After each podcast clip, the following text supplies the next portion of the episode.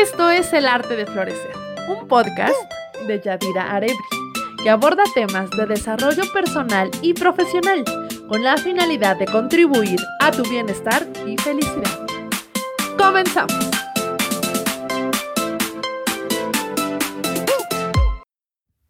Dime una cosa. ¿En qué momento la palabra intensidad se volvió negativa para algunas personas?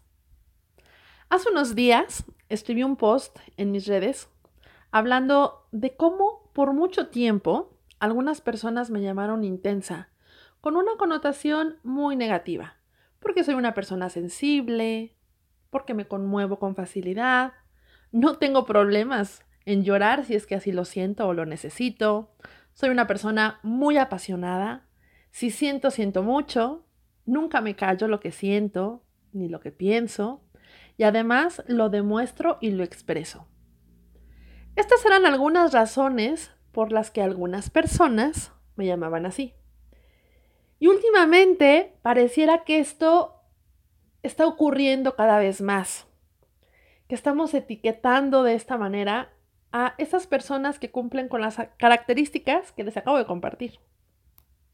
Y pareciera que la gente huye de este tipo de personas, que están huyendo de las personas intensas como yo.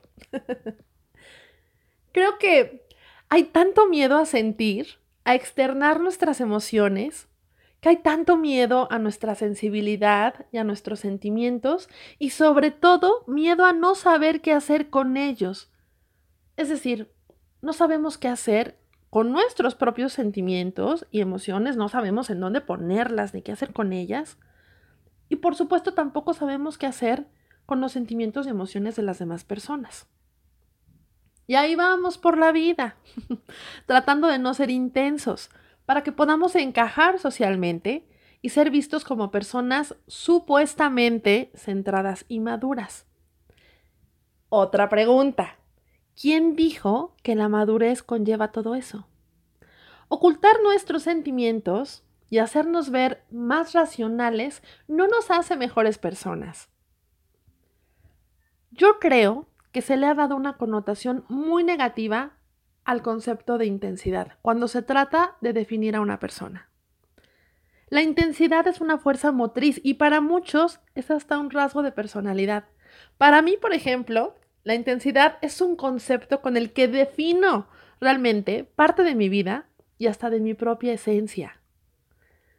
Debemos entender y reconocer que somos seres emocionales por naturaleza y que esta es una de las características más increíbles que poseemos como seres humanos, porque además nuestro universo emocional es amplísimo.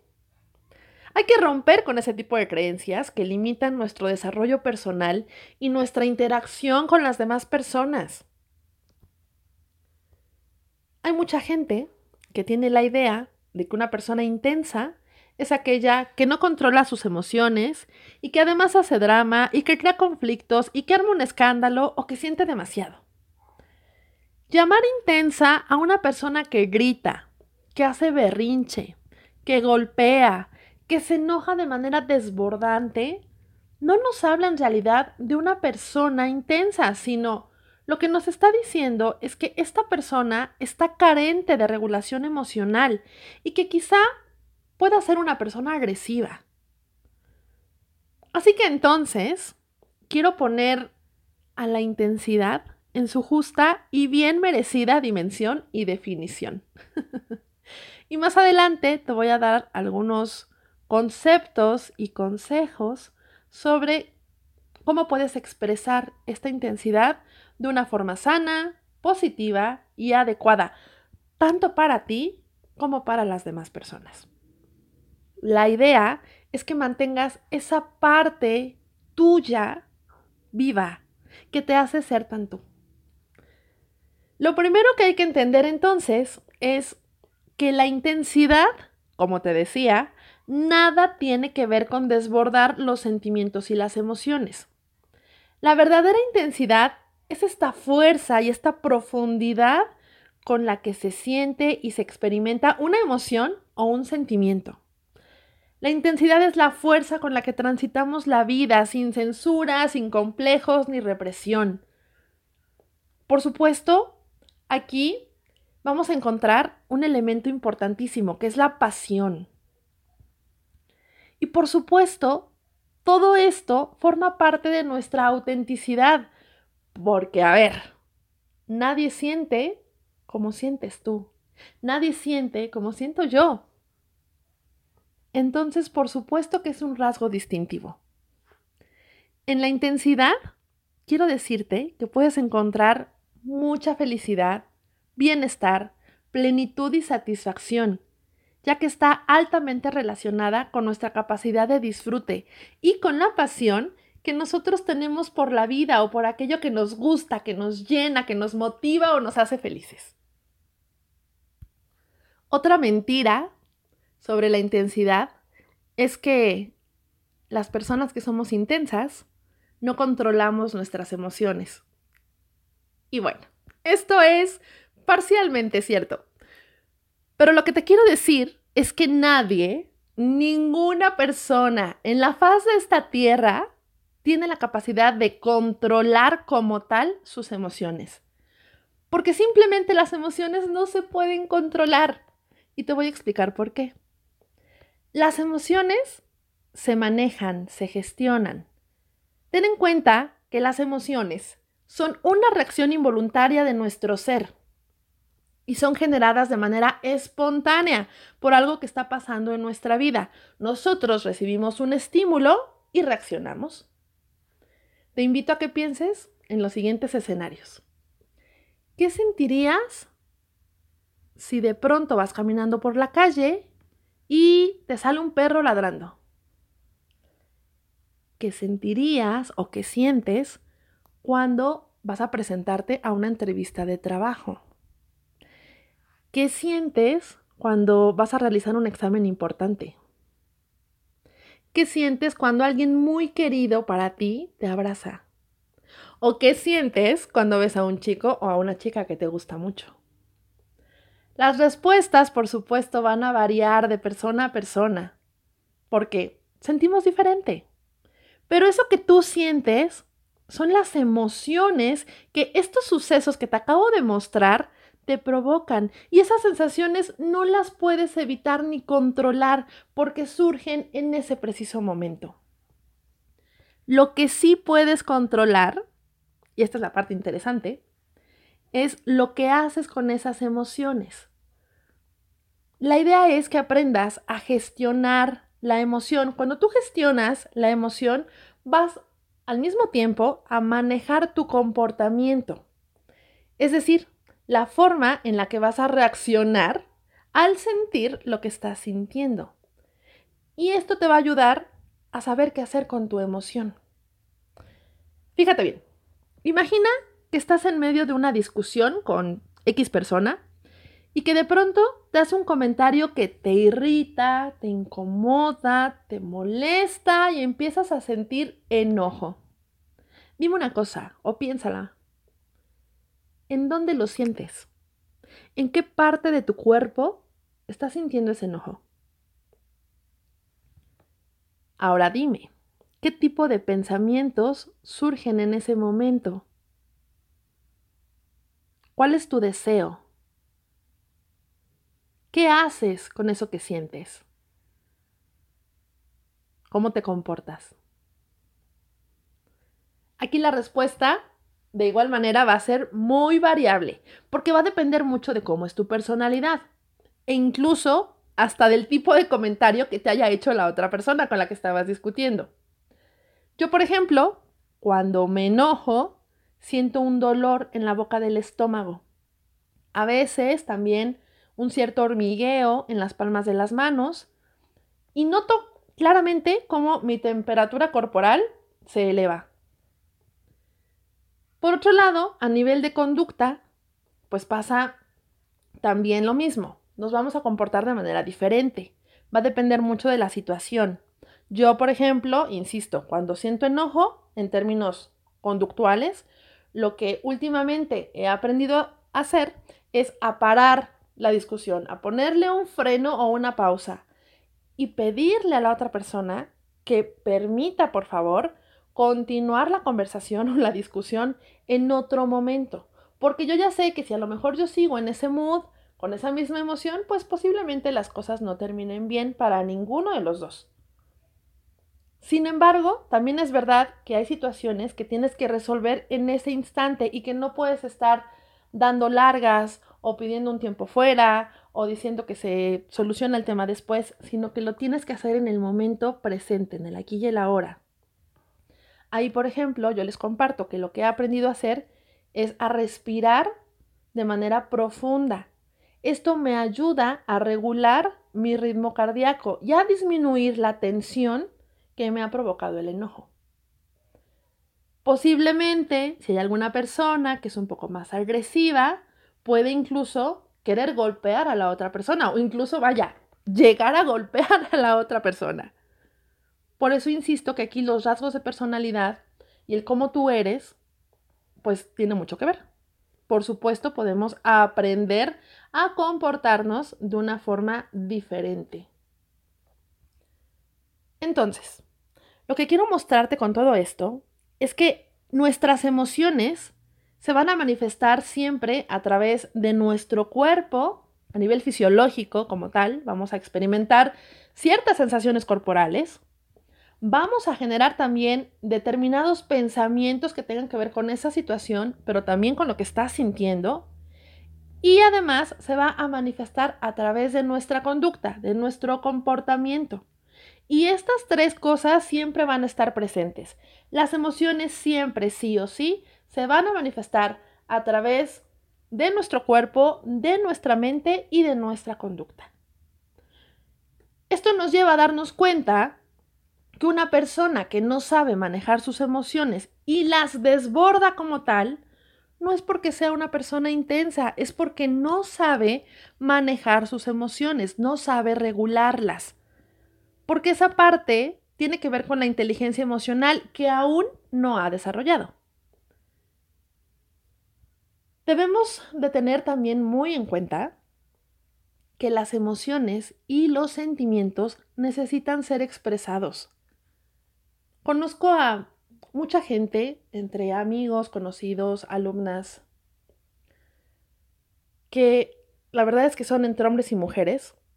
Aquí no hay eh, una cuestión de, género, porque es parejito, pero me han comentado que cuando salen con alguien, por ejemplo, y les empieza a gustar muchísimo, e incluso se em, empiezan a encariñar con esa persona, prefieren alejarse completamente o simplemente se callan lo que sienten por miedo a ser llamados intensos o a ser llamadas intensas.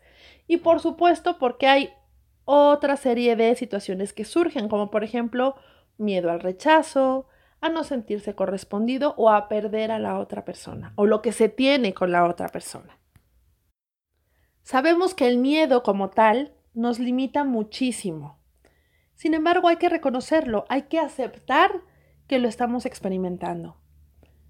Como les decía, necesitamos validar nuestras emociones. Eso significa que tienes que aceptar y reconocer lo que sientes y que además, posterior a esto, tienes que expresarlo, porque las emociones necesitan salir de ti, necesitan realmente ser expresadas.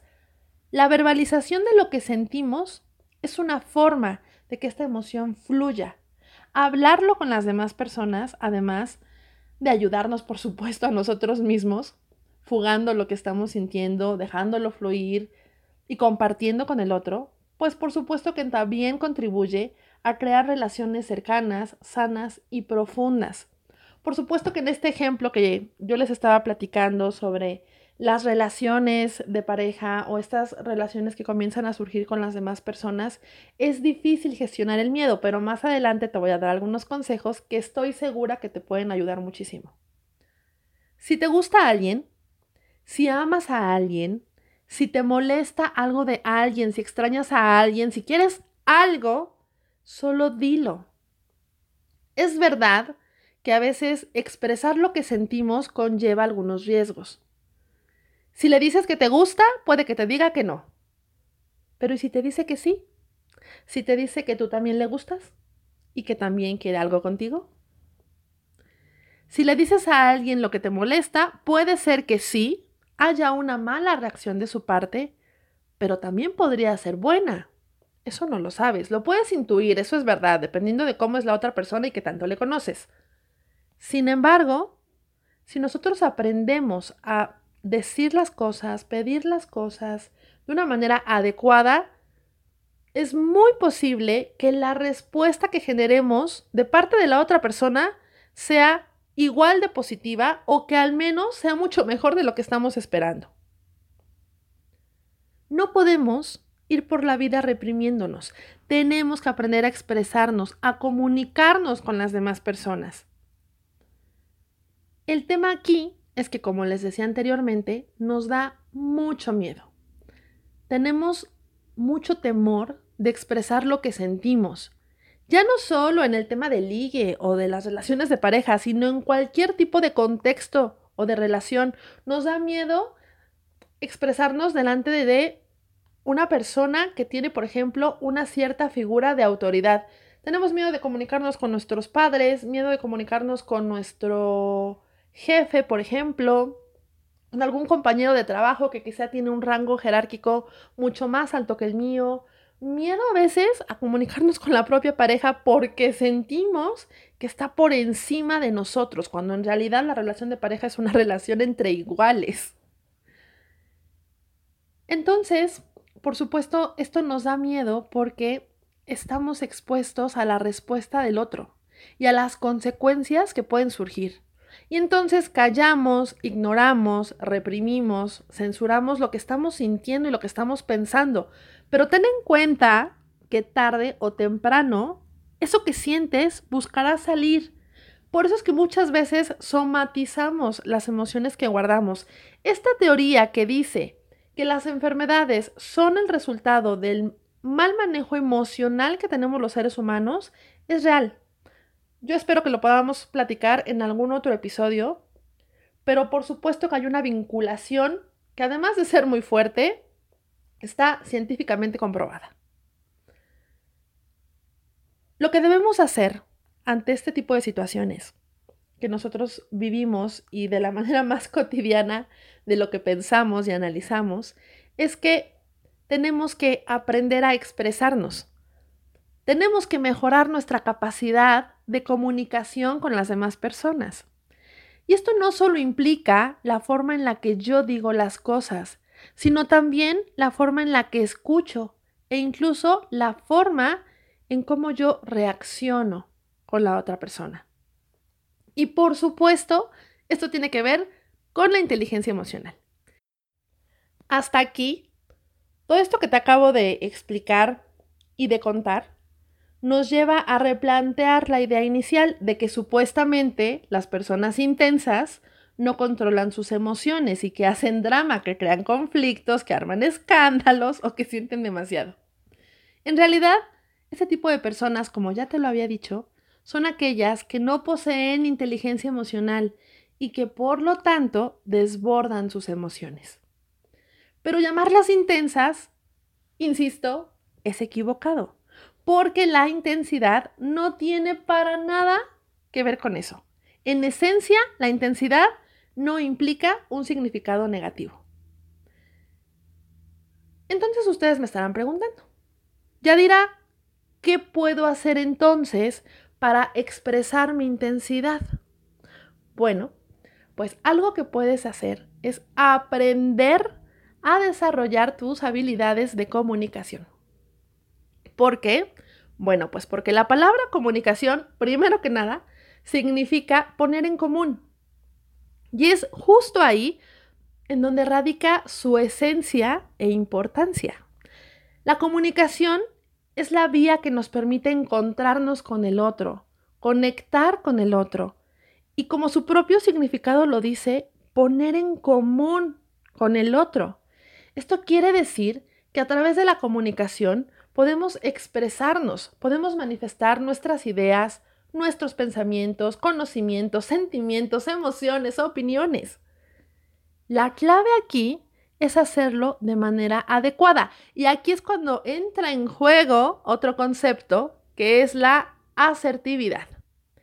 ¿Qué cosa es eso? Bueno, pues es un concepto precioso porque tiene un significado maravilloso. La asertividad como tal es la capacidad que tenemos los seres humanos de generar y mantener relaciones de igualdad con las demás personas.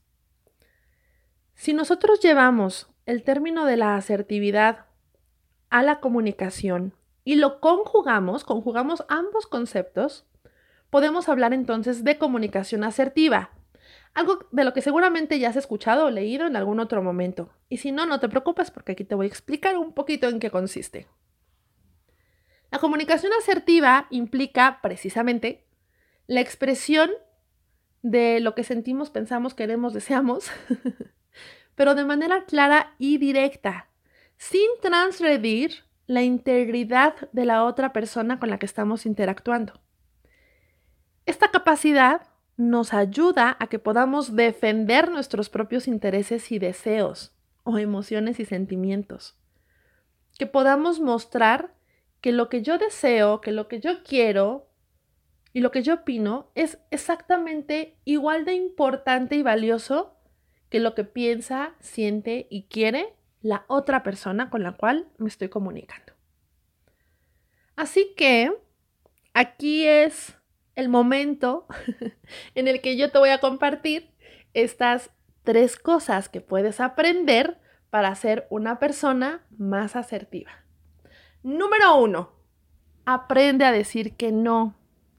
Parte de la asertividad implica aprender a decir que no, no quiero, no puedo, no estoy interesada o cualquier otro no. Seguramente has dicho que sí a un montón de cosas cuya respuesta real era un no. Y por culpa, por compromiso, por no hacer sentir mal a la otra persona o por miedo al rechazo, o algo más, dijiste que sí. Y de todas formas, ese sí que dijiste y lo que eso originó u ocasionó te generó malestar e incomodidad porque fuiste en contra de tus verdaderos deseos. Entonces, aprender a decir que no es fundamental, porque además de que esto es el inicio de la asertividad, es el inicio también del respeto que nosotros tenemos hacia nosotros mismos, hacia lo que sentimos, lo que pensamos, deseamos y queremos. No podemos pedirle a las demás personas que nos respeten, que respeten nuestras ideas y todo esto que yo te acabo de decir, si no lo hacemos primero nosotros mismos. Número 2. Aprende a pedir lo que deseas, quieres o necesitas. Muchas veces no lo hacemos por miedo. Otra vez sale el miedo aquí. lo vuelvo a mencionar. Pero es que el miedo nos ha limitado muchísimo. No sabemos manejar el miedo. Y por desgracia, en las relaciones sociales, el miedo ha sido algo aprendido.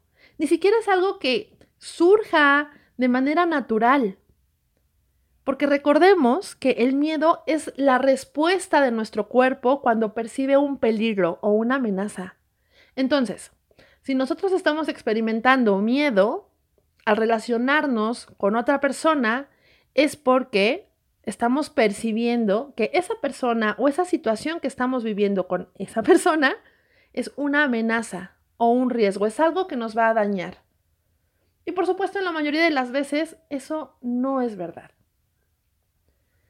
Para poder aprender a pedir lo que deseamos, queremos y sentimos, necesitamos exposición. Es decir, exponernos a estas situaciones, enfrentarnos a ellas. Necesitamos realmente poder expresar, pedir, decir y hablar. Y aquí a veces tenemos que forzarnos un poquito. Por supuesto que hay técnicas para poder hacerlo, pero si al principio te puedes sentir un poco forzado, es decir, ay, no, no quiero, pero sí quiero, pero es necesario, sí lo quiero decir, pero tengo miedo. Hay un conflicto interno las primeras veces, pero conforme te vas exponiendo cada vez más, vas experimentando este tipo de situaciones con mayor frecuencia, tu organismo también comienza a reaccionar de manera positiva y comienza a habituarse. Es ahí cuando comienzas a volverte una persona más asertiva. Ten en cuenta también que cuando se trata de hacer peticiones, las palabras son muy poderosas. Y por eso hay que elegirlas adecuadamente. tenemos que aprender a manejar el lenguaje verbal con maestría. Y esto implica también que debemos aprender a pronunciar estas palabras, es decir, hay que utilizar el tono adecuado, el matiz adecuado y las palabras adecuadas e incluso hasta el lenguaje no verbal adecuado para que el impacto del mensaje, de aquello que yo quiero comunicar, que en este caso quiero pedir, realmente sea efectivo y funcional. Número 3. Aprende a desarrollar la atención interpersonal. Este es un concepto que yo aprendí y conocí hace no mucho tiempo, yo creo que tendrá a lo mejor como unos dos años, pero en verdad tiene mucha razón y cambia drásticamente las relaciones, para bien. ¿Qué cosa es esto de la atención interpersonal? Bueno, pues es el nivel de tolerancia que una persona posee para defender sus intereses u opiniones y ponerlos a la altura y al nivel de los de las demás personas. Lo que yo pienso, lo que yo opino y siento es igual de importante que lo que tú piensas, opinas y sientes. Y entonces yo voy a hacer y a decir todo lo que sea necesario para poder defender mi postura. Aquí, por supuesto, hay que considerar no ser intransigentes, porque muchas veces uno es necio. Aquí es donde entra la, la necedad y puede entorpecer la comunicación. Lo que pasa generalmente en todo este tema de la atención interpersonal es que habemos personas que tenemos un poco más de tolerancia al conflicto, a esas situaciones en las que tenemos y debemos de defender nuestras posturas. Hay otras personas a las que este nivel de tolerancia pues les cuesta más trabajo, no lo tienen tan desarrollado. Y por lo tanto, a este tipo de personas que no han podido desarrollar esta atención interpersonal, pues son a quienes generalmente les cuesta decir que no. Por eso es importante aprender a desarrollar la asertividad para incrementar, entre otras cosas, estabilidad, que tiene que ver con la tolerancia interpersonal de la cual te estoy hablando. Yo espero que estos tres consejos, o que estas tres ideas que yo te acabo de presentar, te sean funcionales, que puedas empezar a investigar, a conocer otras técnicas, a obtener capacitación o mentoría para que puedas realmente aprender a ser mucho más asertivo. Y quiero decirte además que esto que te estoy contando sí funciona. Cuando yo aprendí todo esto, en verdad me cambió la vida. Yo sé que suena exagerado, pero en mi caso es verdad, si yo tuviera el tiempo suficiente para contarles cómo ha sido este proceso de evolución personal, y cómo he mejorado mis habilidades de comunicación, y que por supuesto aquí es donde entra la asertividad, en verdad cada vez más personas lo harían, porque tiene un impacto muy positivo en nuestra vida. Yo desde que lo aprendí, lo he venido compartiendo con una metodología propia en los cursos y en los talleres que imparto o en las mentorías que también de pronto doy uno a uno en donde ayudo a las personas a desarrollar estas habilidades para que puedan aplicarlas en cualquier contexto y con cualquier persona. Hay de pronto personas que llegan conmigo y me dicen, oye Yadira, enséñame por favor a ser una persona más asertiva con mi pareja porque es que me pasan unas cosas terribles y ya no sé cómo comunicarme con él o con ella. Y generalmente cuando aplicamos este tipo de, de técnicas que yo manejo, al final terminan diciéndome, oye, pues es que la verdad yo vine contigo porque quería aprender a ser más asertiva con mi pareja y lo cierto es que ahora soy mucho más asertiva en general, con todo el mundo. Y esto es maravilloso porque nos ayuda a generar relaciones sociales de mayor calidad. Recuerda que tú eres la única persona capaz de comprender realmente tus sentimientos y tus pensamientos más profundos. Yo sé que actualmente parece difícil o a veces imposible encontrar quien conecte contigo y que entienda tu corazón.